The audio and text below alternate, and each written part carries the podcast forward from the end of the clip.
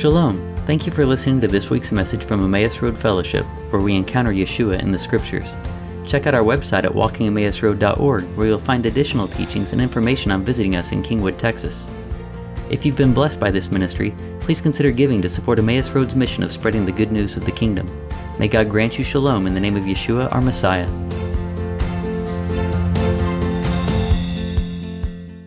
So this week I felt like the topic of discussion was going to be about prayer and faith and endurance.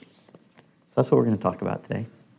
Uh, we're in the prayer room before service and I stood up and I gathered my things and Leslie said, Are you ready? I said, No.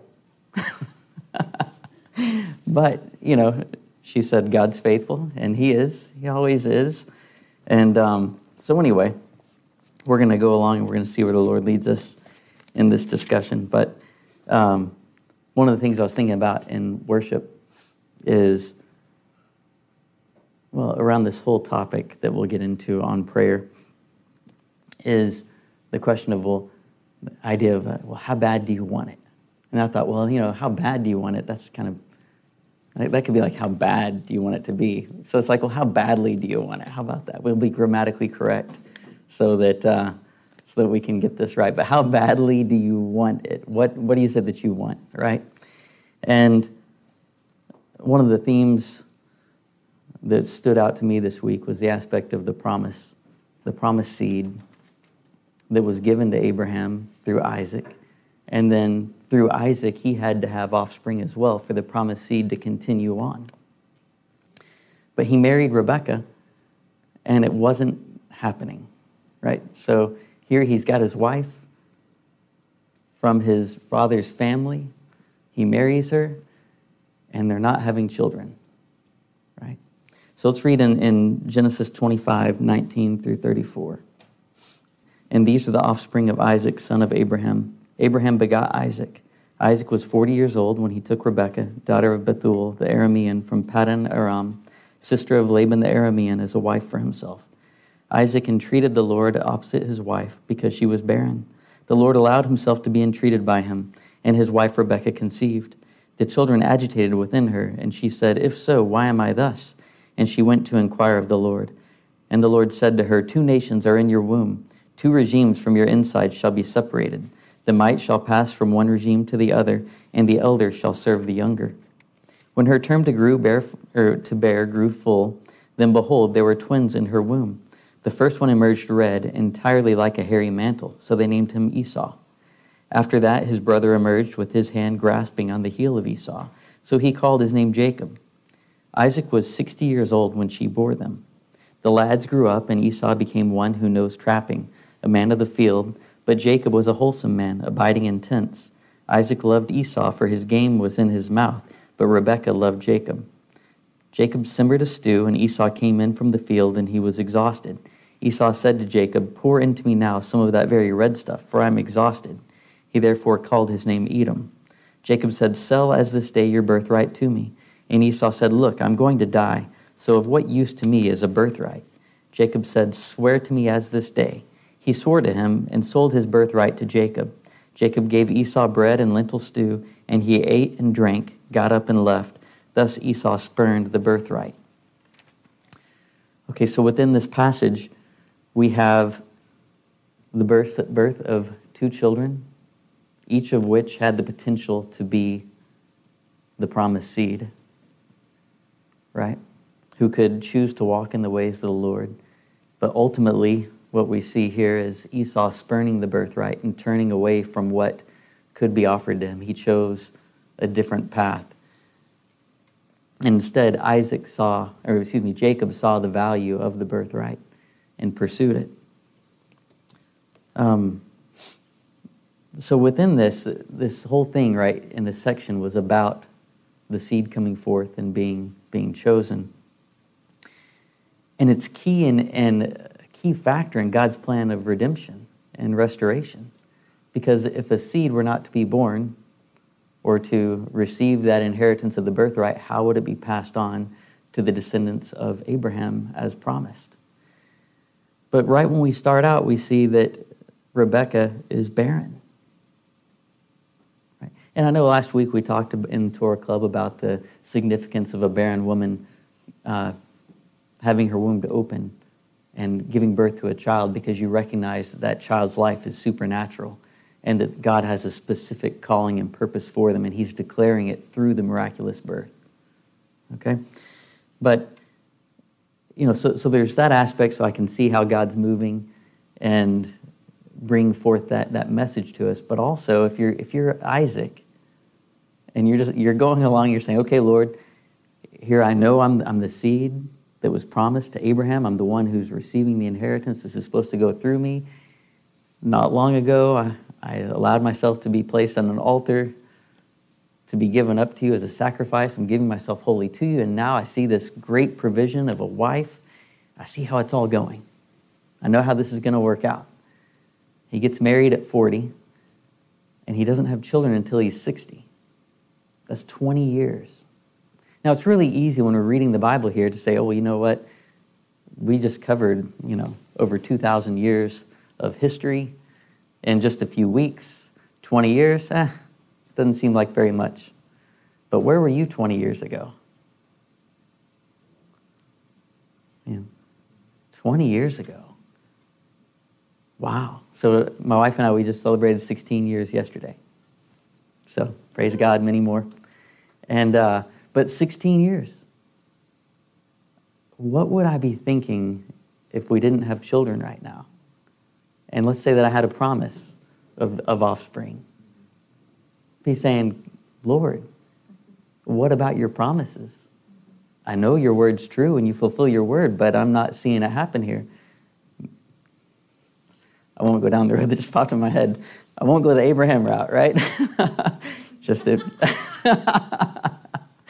you know, he took things into his own hands, right? And Ishmael, because that was that was actually at um, 16 years after the promise was given to Abraham that that he had Ishmael, and then it was another 13 years after that until the covenant of circumcision. Then one more year until the birth of Isaac. So it was 30 years from the time of the promise until Abraham received the seed, the true seed that was promised to him.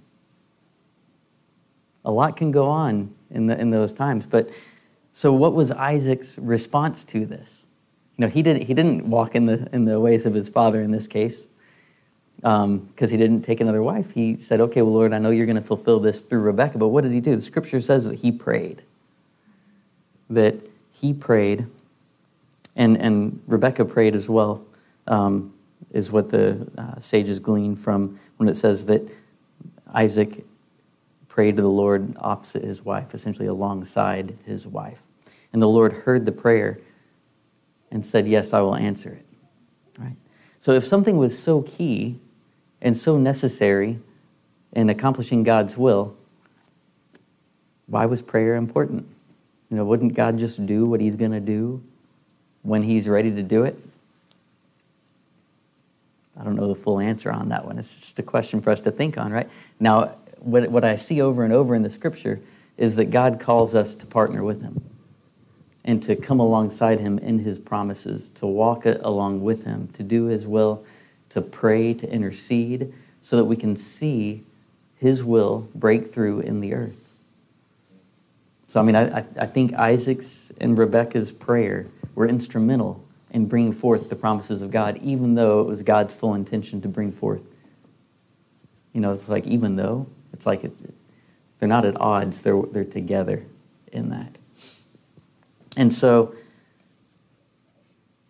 so within this, we see one, the importance of prayer, and then two, the effect of the prayer. And that after 20 years, children were born to Isaac, who would then carry on his line. So, along with this, right? So Isaac didn't sit idly by and say, Well, I guess God's going to bring it about. No, he, he joined in with God's heart and he prayed along with him. And so when I was thinking about that in various aspects of our lives, right? Um, we have destiny, we have purpose that God's placed in us. There's promises that He's given us.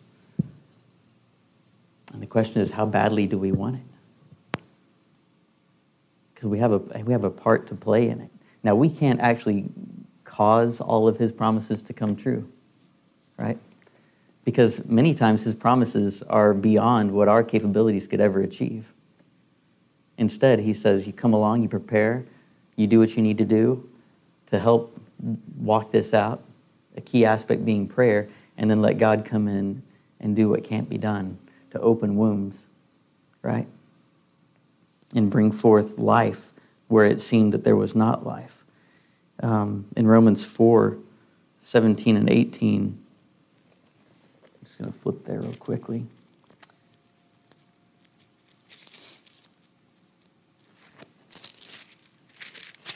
Paul writes, As it is written, a father of many nations have I made you, in the sight of him whom he believed, even God, who gives life to the dead and calls into being that which does not exist.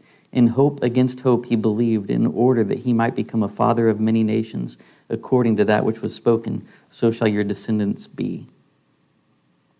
So you think about God with his power to call into being that which does not exist.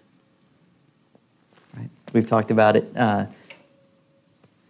I don't know if we keep saying the same thing over and over each week, but there's something about God being able to do anything and bring life from the dead. and uh, and we'll, of course, we'll hit Hebrews 11 at some point because I think that we've done that pretty consistently here.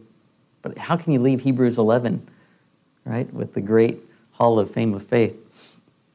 But within this, the idea of calling things that aren't as though they were and seeing God's desire in his heart manifest in the world. He calls us into that place of interceding along with him to see that reality happen. So that's what Isaac was doing. That's what we get to do in our lives. Now, when you think about what do we have the capacity for? You know, if we're thinking, well, how badly do you want it? There's a lot of things that we can put our energies into. There's a lot of really good causes out there.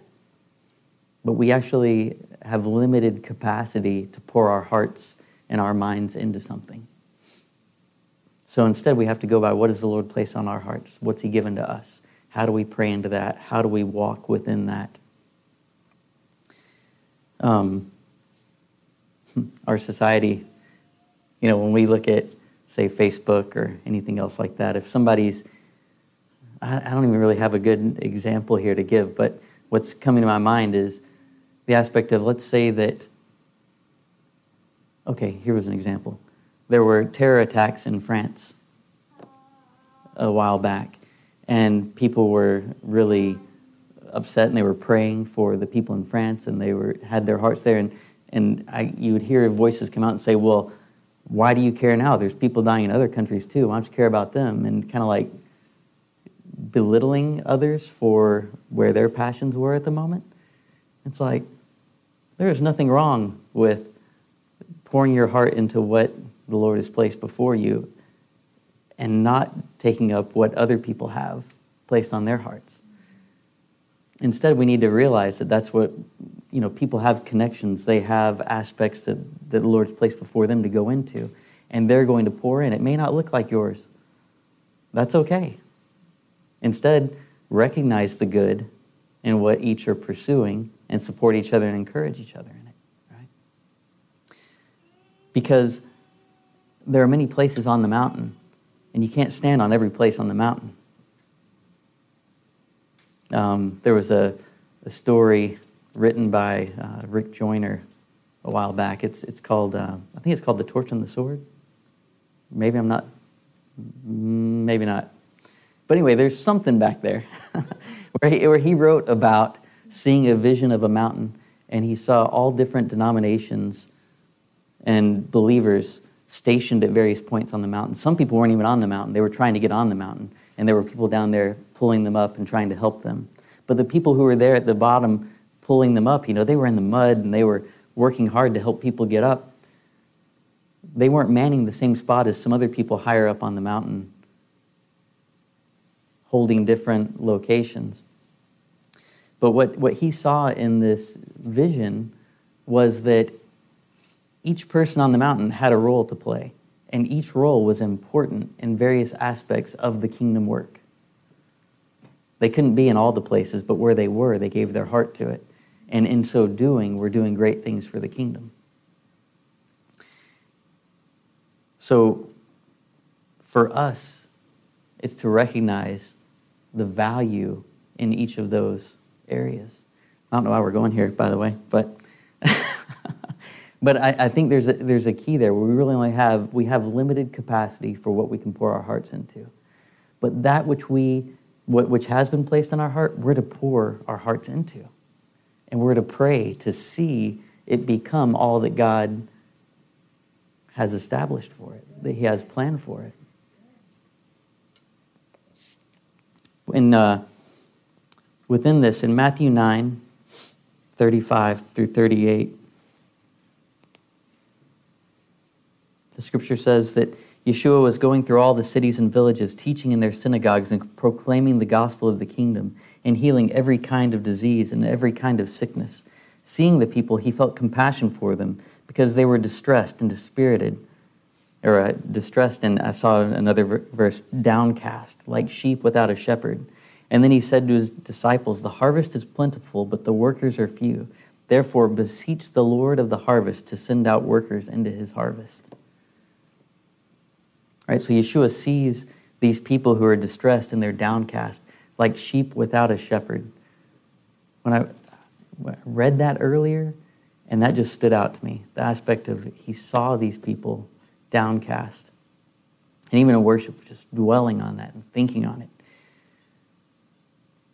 To the point of, does that make you sad to think about the people who are downcast and distressed and without a hope and without a shepherd?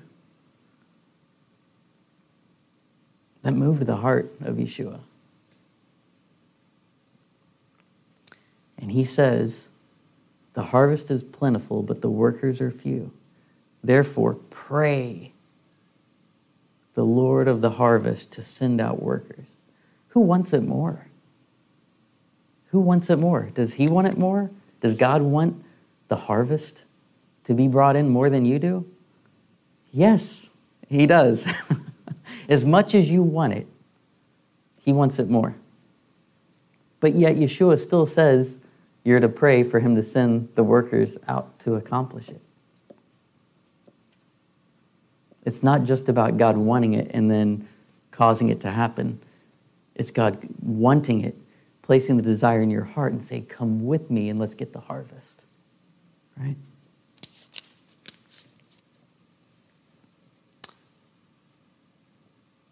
Because the prayer will affect things.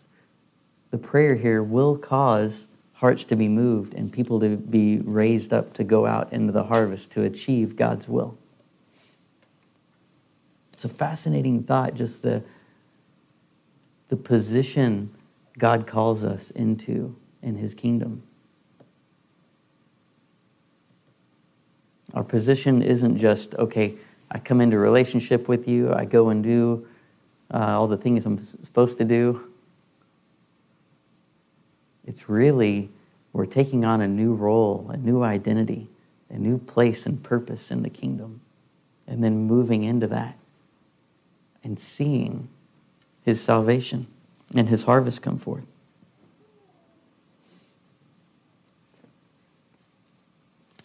Um, now, within all of this,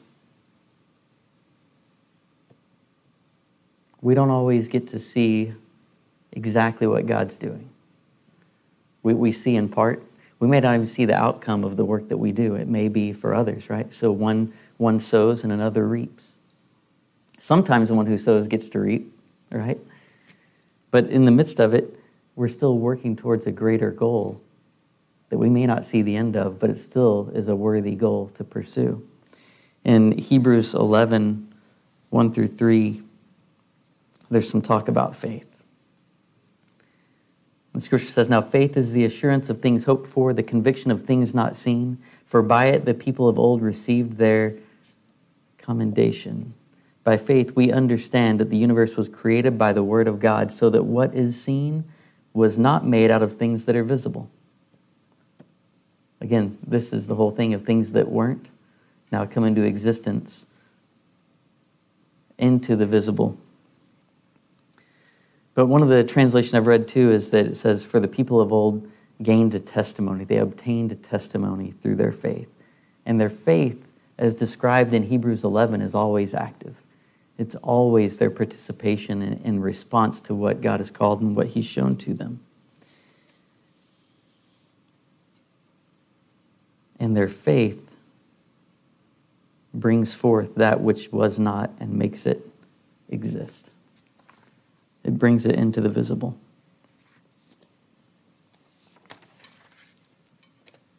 Hmm. Now, one of the things that, that we have to have, actually, I want to take a look here at, uh, at Mark 11.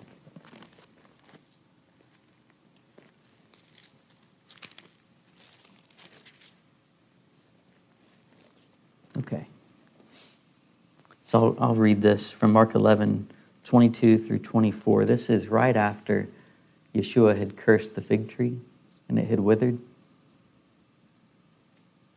And Yeshua answered, saying to them, Have faith in God. Truly I say to you, whoever says to this mountain, Be taken up and cast into the sea, and does not doubt in his heart, but believes that what he says is going to happen, it will be granted him.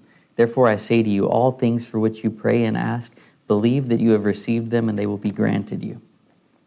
Okay? So within this passage, Yeshua is calling us to a, a deep level of faith, right? Now, when he says, whoever says to this mountain, be taken up and cast into the sea, he's not really talking about a mountain being lifted up and displaced and thrown in the sea. I used to try to pray that, it never worked. But. But, um, but you know, it's, it's, uh, it's an idiom for the mountain being a large obstacle that looks like it can't be moved, right? But instead, that, that mountain, that obstacle can be moved and cast out of your way when you pray. So, but yeah, so you can, you can still pray for the mountain to be taken up and thrown into the sea, but it might cause a rather large disruption. You may not get your prayer. but within, within what we find as obstacles or, or things that would hinder what we see as God's promise or what we know his, his purposes that he's laid before us, we pray and we invite him in to remove that obstacle for us because we're not going to move the mountain, right? Unless we go one, one by one, stone by stone. But anyway, regardless, the idea is that we trust in the Lord, we cry out to him we pray and we believe in his promises and his ability to fulfill them such that we can receive what the promise is. Now, Isaac waited 20 years. He continued to pray diligently. And he didn't lose hope. And that's another thing that we have to we have to learn is endurance and perseverance in the midst of what we're praying for and what we're seeking. There was a number of years ago, um, I don't remember all the details on this, but a number of years ago, I had a group of guys that I would meet for breakfast. And we would meet, we would give each other's update on our lives, and we would uh, pray together. And it was just a little brotherhood. It was four guys. And one of the guys had really struggled with saying, you know what, as much as I've prayed, I don't feel like God ever hears me. Um, I've never heard an answer from Him. I just don't think it's ever going to happen. You know? And that morning, as we were sitting there, I felt like the Lord said, pray for him. And, but, then, but it, was, it wasn't just to pray for him. Right now, it was a why don't you commit to pray for him? Right? And so I felt, I think it was three weeks. Um, and so I, so I said, okay, I'm going to pray for you every day for three weeks that, uh, that, the, that you would hear from the Lord. And the guys there with me, they agreed. They said, yeah, we'll do it too. But I, I was like, okay, I'm going to be diligent to do this. I wrote it down to where every day I would see it and every day I would pray it. And each week we'd get back together and be like, okay, have you heard anything? Nope. Next week, have you heard anything? Nope. Third week, we get together and we're talking and said, okay, have you heard anything? And he said, look, I really appreciate you guys praying, but no, I haven't heard. And he just stopped. And, he's, and then suddenly just this wave came over him. He's like, I just heard. so it was this, this, and he still talks back, he still refers back to that years later of how that was transformative in his faith and in his life. And I don't share that to say anything great about what I did, right? But more like it was just the faithfulness to pray and not to give up, even though there was no evidence along the way. It's like, nope, don't hear, don't hear. And even in his last moment, he's like, hey, you know, that was really nice. Great gesture. Appreciate it, but nothing. But that's when God broke through. Right? So it didn't, uh, the, the idea here is persevering to the end and saying, it's not up to me to handle the result. It's up to me just to be faithful with what God's asked to do. And then we go and we do that, and then we just leave it up to Him, right? And so I'm thankful for what God did there that day. It's a beautiful testimony, really, of how the mountains can move. Because if you think about someone who, over their life and their walk with the Lord, say, I don't hear, I can't hear, I'm not going to hear. That's a mountain that has to be moved. That's something that has to be broken down. And no person's going to go up and, and remove that. That's something where God said, I'm going to take that mountain, I'm going to throw it into the sea because he had a reason. Well, God had a reason for that person to call him into a deeper relationship, to open up doors that had been shut, and to, to usher in a new era of faith in his life and, and in his walk with the Lord. It's such a good thing. We, we prayed earlier, or we sang earlier about how God is good. He's good and so good, right? We're saying it over and over. I don't know if we did it over and over, but I want to think on it over and over just about how good He is. And, you know, we have in the, in the Gospels, we have a story of a woman and the unjust judge. We're probably all familiar with this story, but I do want to go take a look at it in Luke 18, verses 1 through 8. Yeshua was telling them a parable to show that all time that at all times they ought to pray and not to lose heart, saying, In a certain city there was a judge who did not fear God and did not respect man. There was a widow in that city, and she kept coming to him, saying, Give me legal protection from my opponent. For a while he was unwilling, but afterward he said to himself, Even though I do not fear God nor respect man, yet because this widow bothers me, I will give her legal protection. Otherwise, by continually coming, she will wear me out. And the Lord said, Hear what the unrighteous judge said. Now, will not God bring about justice for his elect who cry to him day and night? And, he will, and will he delay long over them? I tell you that he will bring about justice for them quickly.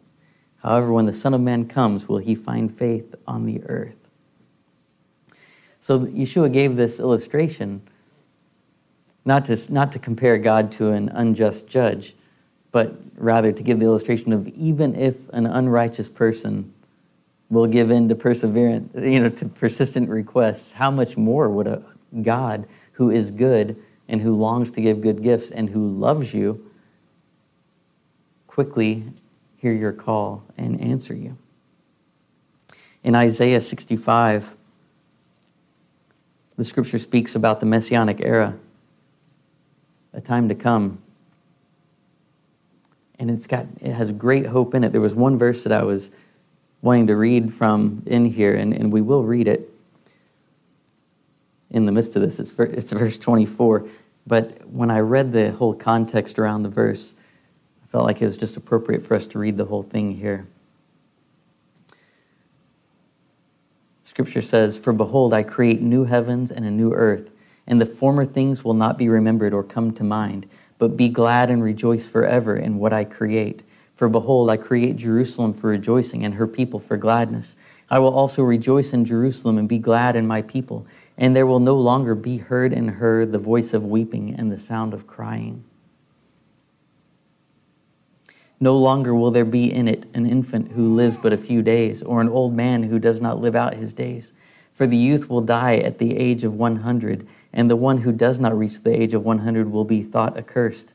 They will build houses and inhabit them. They will also plant vineyards and eat their fruit. They will not build and another inhabit. They will not plant and another eat. For as the, life, as the lifetime of a tree, so will be the days of my people, and my chosen ones will wear out the work of their hands. They will not labor in vain or bear children for calamity, for they are the offspring of those blessed by the Lord, and their descendants with them. It will also come to pass that before they call, I will answer, and while they are still speaking, I will hear. The wolf and the lamb will graze together, and the lion will eat straw like the ox, and dust will be the serpent's food. They will do no evil or harm in all my holy mountain, says the Lord. That sounds like a good day. Right? But within this, the scripture said that when we call, he will hear, even before we call. And he will answer because he knows what we need.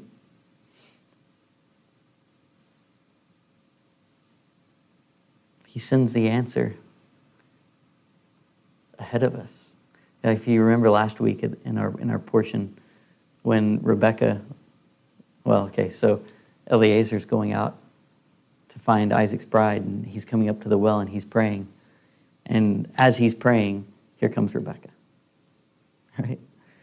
God had already dispatched Rebecca to the well before Eliezer started to pray. I heard, uh, I heard someone speaking the other day about the time when Daniel had seen a vision that was troubling to him and he didn't understand what the vision was about. So he began to, to fast and he fasted for 21 days. And at that time, the, uh, I believe it was Michael came to him and he said that from the time he began to pray, his, his prayer had been answered. That Michael had been dispatched that day. But it took him 21 days to get there because he had been opposed by the prince of Persia. Right? But the, God had heard 21 days before the answer arrived. And the Lord had answered 21 days before it arrived. I hadn't thought about this before, but what if the answer had already arrived when I started praying for the, my friend? Or it had already been answered at day one, but it took 21 days to get there. Right? So, is that a lesson? And it's not what our eyes see that should determine our response, that should determine our perseverance, but rather our hope in the one who is good to hear our prayer and to answer us and to give good things and to affirm and fulfill his promises. That's how we're to have perseverance and endure. Hmm. Just think about that. What promises are already answered? What prayers are already answered and just haven't yet manifest? It's pretty cool. Very neat to think. You know, um, in Torah Club later today, we're going to talk about Simeon in the temple. And so let's jump over to Luke 2.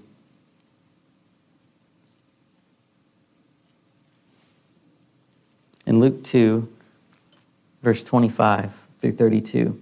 So Joseph and Miriam, they have brought Yeshua to the temple for the purpose of uh, redeeming the firstborn and for, for Miriam's purification.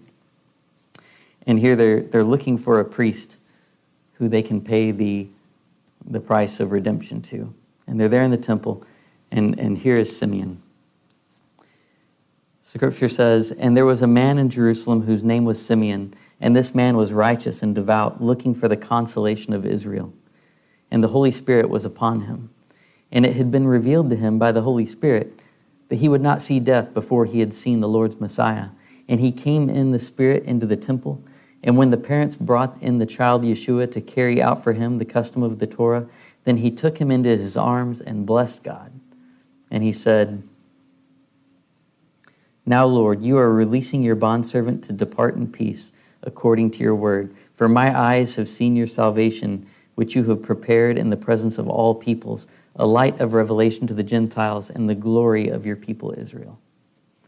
So Simeon had been given a promise that he would see the Messiah before his days were over. Now, Simeon was old, right? But he still believed in the promise. And he faithfully went to the temple. And because he continued to walk in faithfulness, because he didn't lose heart, because he didn't give up, he held the promised Messiah in his hands. What if the Spirit had come on him and said, Hey, get up, get going, let's go? And he's like, Whatever. I've been there, tried so many times. Wow. You know, but the answer was in his heart was, Yes, Lord, I'll go. And he still believed. And when he when he held the promise, can you imagine the joy? I love his words that he begins to prophesy over Yeshua. And this wasn't the full extent of them, but he gets to say, For my eyes have seen your salvation. For my eyes have gotten to see your promise fulfilled. Now, he didn't get to see all of it fulfilled, right? He got to behold the Messiah, and he was looking for the consolation of Israel. He was looking for the redemption to come. He got to, he got to see a part, and that was huge. So blessed is the one who perseveres, who doesn't give up hope, who continues in faith doing what they've been called to do, what they've been shown to do. Because you never know the day in which that's going to arrive. You never know when it's going to arrive. It makes me think of another, another story of preparedness. So, um, back in 2012, many of you probably know the story that uh, we were on vacation and we were up on a mountain at night, and David had an allergic reaction that was really severe. And it was the first time we ever administered his uh, EpiPen. Okay? Now, we had carried his EpiPen with us everywhere we went for, how? Well, since he was one. Okay, and so now at this point, he was five. So for four years, we had carried the EpiPen with us everywhere we went, never had to use it. At some point, you'd be like, why do we take this with us everywhere we go? You know? Not that we wanted to use it by any means, right? But then, in that moment where we were away from any kind of ability to communicate with uh, medical facilities or anything like that, um, and he has a severe reaction, we had it there on hand and we're able to use it. And in that, I was so thankful that we had continued to be diligent in keeping the EpiPen with us. Right? Now, however you look at that story, you know, of David's life being preserved, we know it was God who held him in his hand and gave him the deliverance. So we're thankful for that. But God uses multiple ways in which he moves to bring about his purposes, to bring healing, to bring deliverance, and all those things. So I shared that just in the aspect of you know, within all these things, we, we don't give up. We continue to do faithfully what we know we should be doing, maintaining preparedness physically, spiritually, and always listening to the Spirit. Even if, again, we haven't necessarily seen, well, why am I doing this? Because you can start to question yourself at some time. Like, uh, say you've been fasting and praying for something to come about and you don't see it. It's easy to give up. I don't know how many people are tired right now with the whole election stuff. But do you get worn out a little bit? You know, I kind of like, okay, how long is this going to drag on? But continuing to pray. You know, at some point you might feel like, oh, I know, I know some people are continuing to fast in various means and pray along the way. It's like, don't lose heart.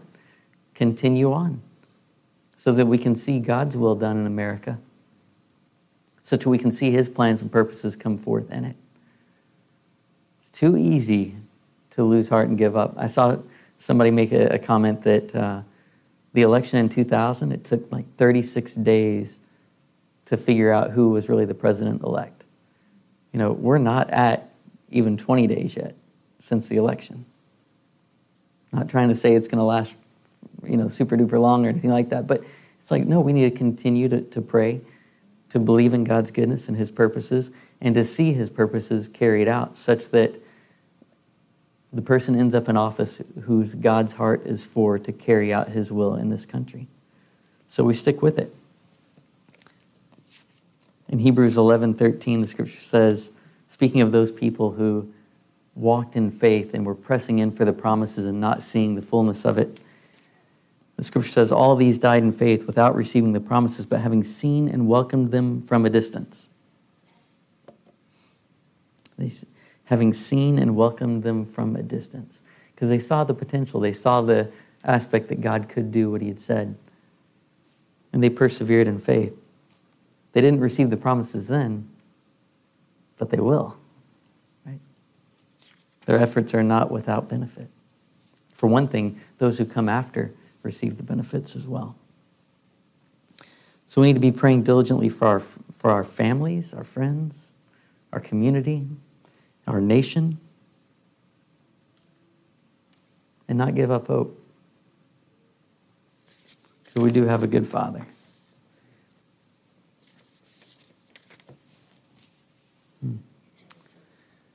Yes. I had two things. One, um, your story about your friend. I was struck too by his honesty in admitting that he hadn't heard yet. Because I think a lot of times we want, especially when we know people are praying for us, to satisfy them, you know, like, oh, yeah, my back does feel a little better. You know, when you can, then people stop fighting and you can not receive the promises because you're willing to kind of skimp on what God really wants. I mean, it kind of like Abraham and Sarah and Hagar, like, oh, maybe God means this. It's like, no, that's not what God meant. But also in persevering in hope, I thought about um, like when your brother, Chris's brother and his wife wanted to have children, and it took them a while, and it was a really hard time for them to persevere. And one time, we were doing something else and Chris was just struck with we were there was a song playing and it was Borrow Mine, mm-hmm. if y'all know that song. So it's the chorus of is when your faith is gone, you can borrow mine. And that sometimes we just don't have that hope left. And that's why we need each other, like to step in and say, Your hope is gone right now. Well, you can borrow mine. Yeah, that's that's a that story. I'll go ahead and share it because um, so this is a long time ago. This is before David was born.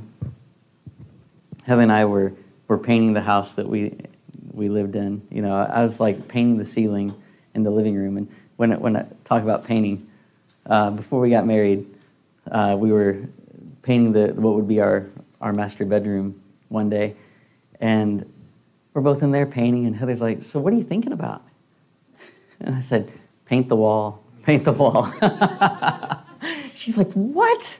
What do you mean you're not thinking all kinds of thoughts? I'm like, Thinking about what I'm doing.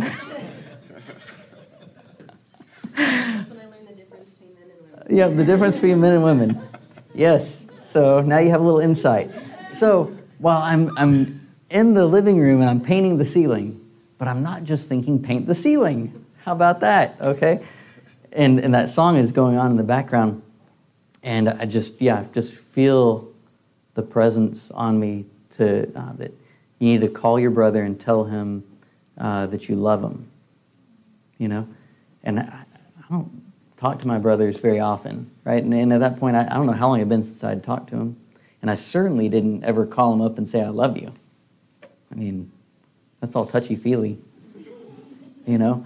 And so, I'm like, so anyway, I'm thinking that, and uh, and as I'm that thought's coming in, and I'm just like I start. I think at that point I, I, was crying, like because I just had this compassion for him. I didn't even know why. And I'm like, okay, maybe I'll call him, but I, I don't think I did it right away. Eventually, I was like, okay, I'm gonna call him. So I go upstairs, and I. I you ran off because I remember all of a sudden you were oh, gone.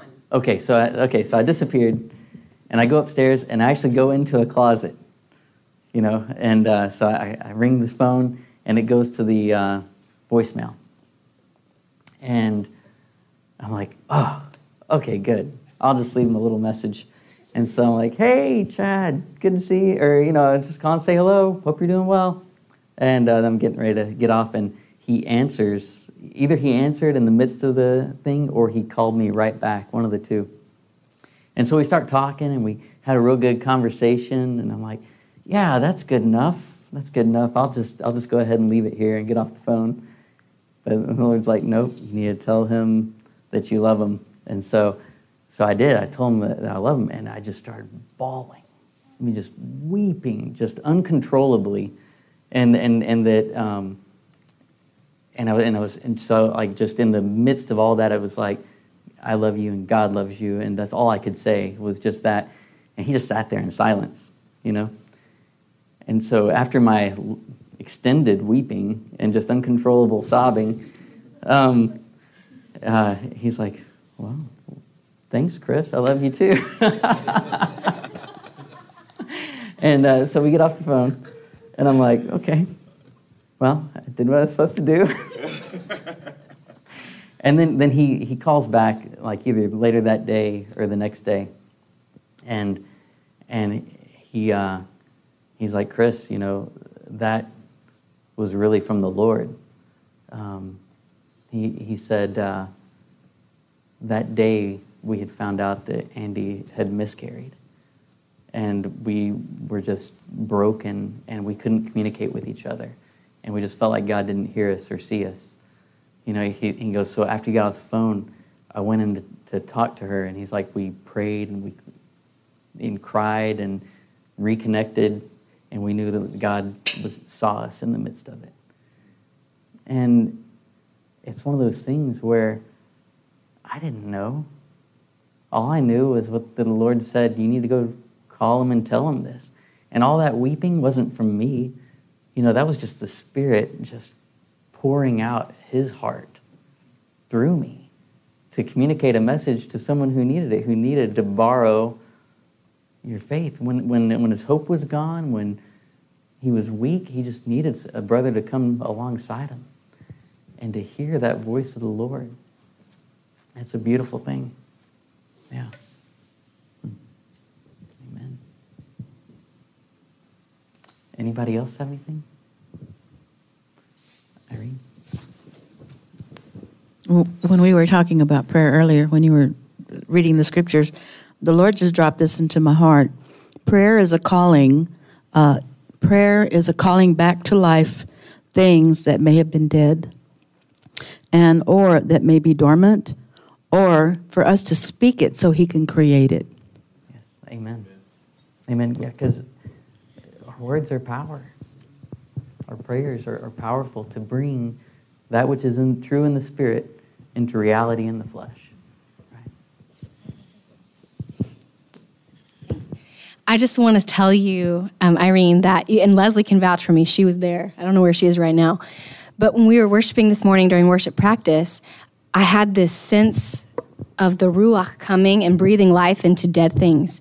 And I told her, I said, I believe that God is releasing his spirit in a way that is bringing things that were dormant to life again and the dead back to life. And as we were worshiping, I really felt that. I felt the Spirit moving that way. I didn't get a chance to share right after worship because I was getting Malachi, but I just wanted to release that and say that yeah. I, I just feel like that's totally what the Lord was saying and just confirming that for you. Amen. Yeah. That's excellent.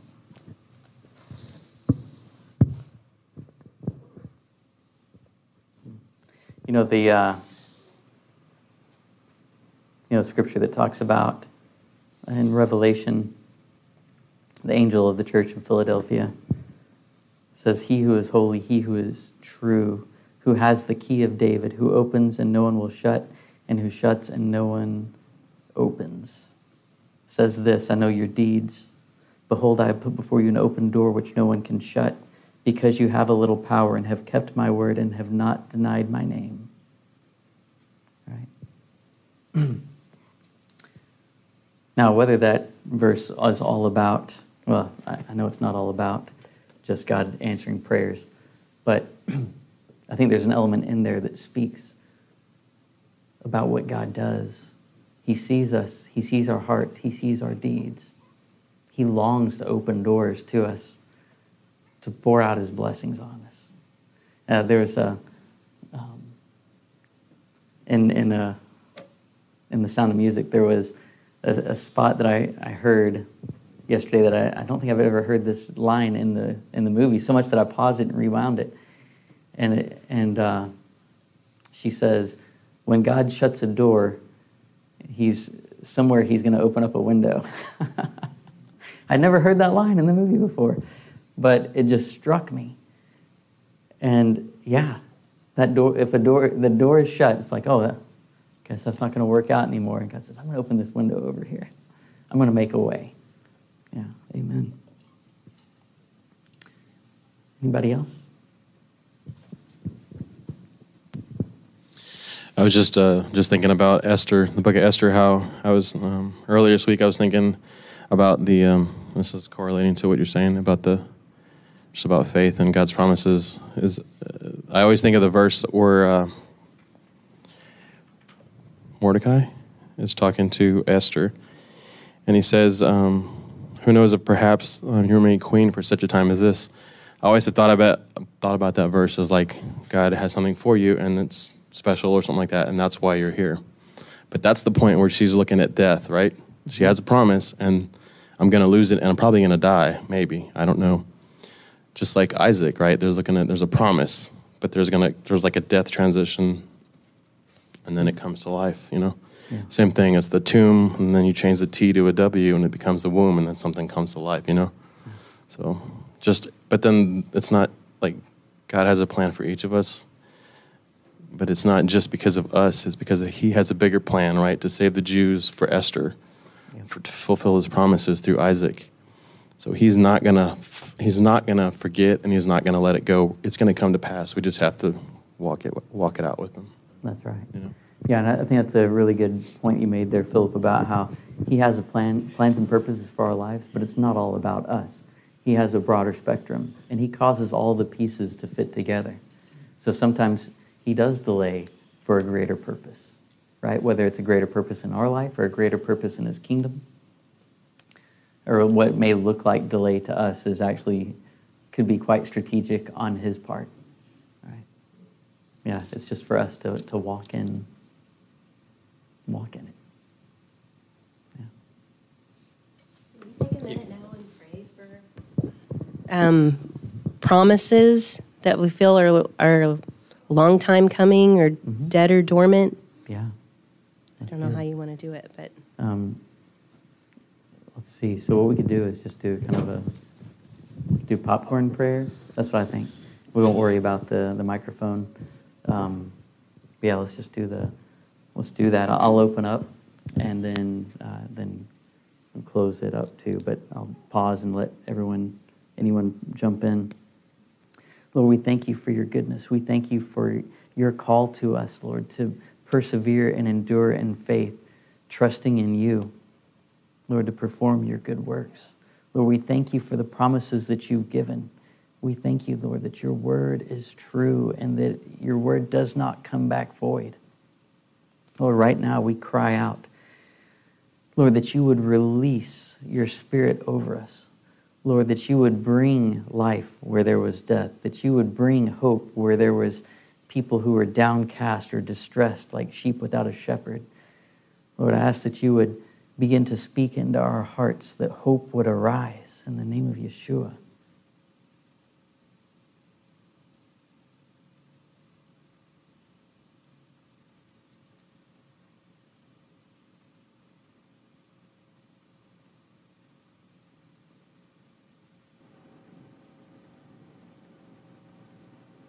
Yes, Lord, we thank you for these things. We thank you that you hear our prayer, Lord, that you,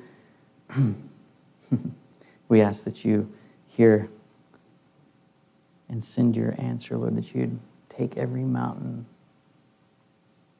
and throw it into the sea. Lord, that your purposes and your goodwill and intention in our life will be fulfilled.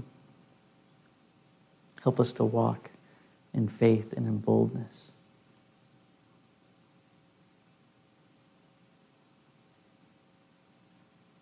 Oh, we ask for, for your miracles. We ask for the faith to, to look for your miracles, to have hearts that, that desire your goodness, that desire to see your promises fulfilled in every dimension.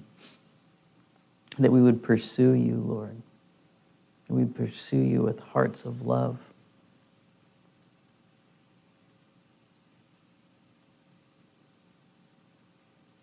Bless you. We give you thanks that you're good. We give you thanks for your loving kindness. We ask you to guide us in the week ahead. Strengthen us and draw us close to you, Lord. Help us to hear your voice. We love you and bless you in the name of Yeshua. Amen. Thank you for joining us. If you enjoyed this message, please consider sharing it with a friend or family member and help us out by giving a review on iTunes or other podcast platform. Check out our website at walkingemmausroad.org for additional teachings and information about visiting Emmaus Road in Kingwood, Texas.